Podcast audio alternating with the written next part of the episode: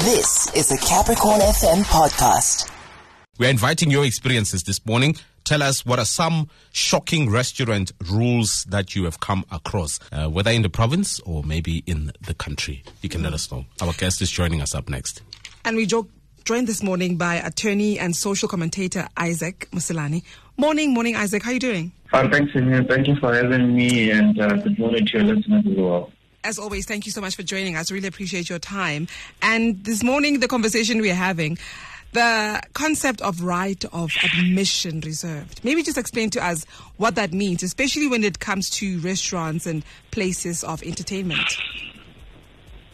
So the concept of right of, uh, you know, right of entry reserved or admission reserved stems from Section 25 of the Constitution and also common law. The Constitution affords a person to protect their property rights, and in terms of common law, as in like things that have been happening in the past, one has a right to decide who enters and who doesn't enter, and what rules should one follow within their own area of protection. Okay. And what proof do you have as a, as a restaurant that maybe I've seen the rules that you've put out, especially when it uh, it comes uh, on social media? Sometimes you find that restaurants make these announcements on social media, you know, and maybe some guests that are coming through haven't really caught up with the changes that are coming because you know is there a difference between if someone is ignoring the rules or they genuinely do not know and the approach that restaurants could have in addressing such kind of issues.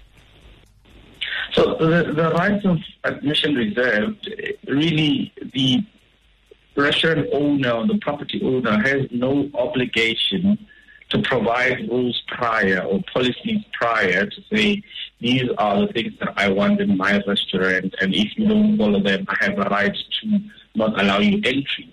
That right of admission reserve can happen at any time. You can decide to walk into a restaurant and they may refuse you entry. Now, the reasons for refusal entry must be a fair discrimination. The minute it crosses the boundaries of unfair discrimination in terms of Section 9 of the Constitution, then that right of admission would then become unconstitutional. But other than that, any other policy or reason to refuse admission, as long as it's fair discrimination, they can do it any time without informing you prior of their rules. Mm. We understand the party dress code, but are you able to give us an example of an unfair discrimination? So, for example, you cannot say somebody cannot enter a restaurant because they are black, or because they are married, or because they are of a particular gender or, or particular sexual orientation. All those rules which are listed in terms of Section 9.4 of the Constitution, one cannot violate them when they are applying their own rights. So, as explained, that the right of admission stems from Section 25 of the Constitution, then that Section 25 should not violate your right to exercise Section 25 should not violate any of the rights protected under Section 9 of the Constitution, because then they are then limited in terms of Section 36 of the Constitution. Yeah. Yeah. So as I explained, those listed grounds are very much important because they're also protected in terms of Section 14 of the Equality Act. So, the example I've given, you cannot refuse someone because they're black or they're white. You cannot refuse someone entry because of their sexual orientation or their gender or their marital status. Sure. However, you can refuse someone entry because they're not wearing a mask.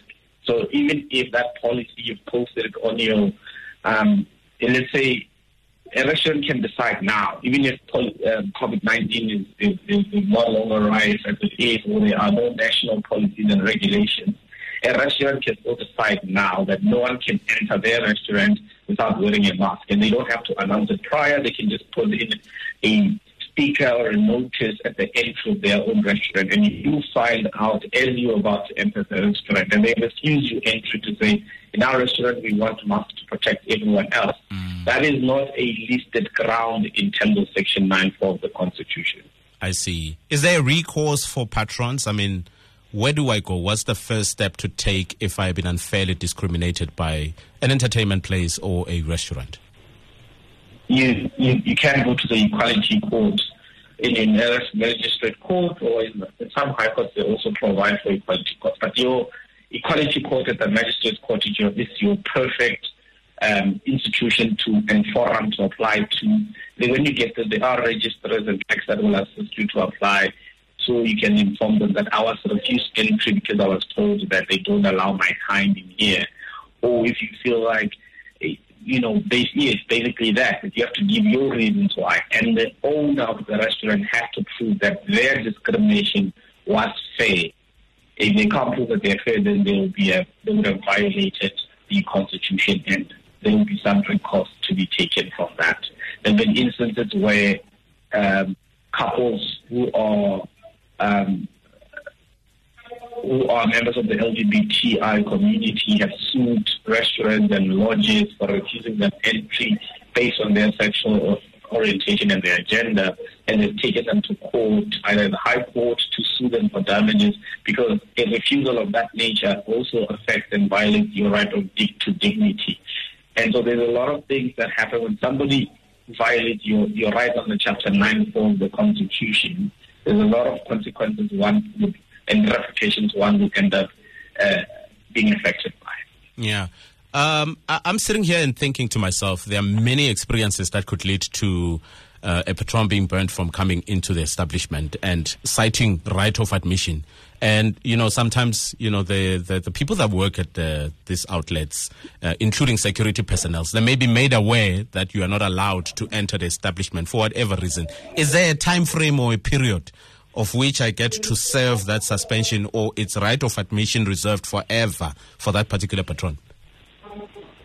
Like I said, the right of admission can happen at any time. You can walk in, they say you're not allowed to enter but I don't think that there would be an indefinite or a definite suspension of entry.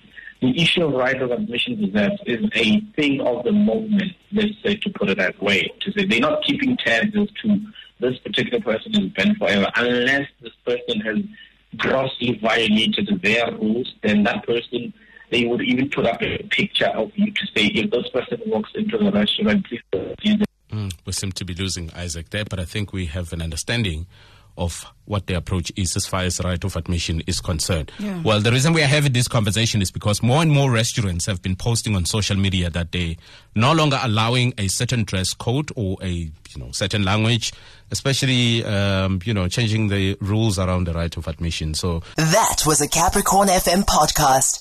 For more podcasts, visit capricornfm.co.za.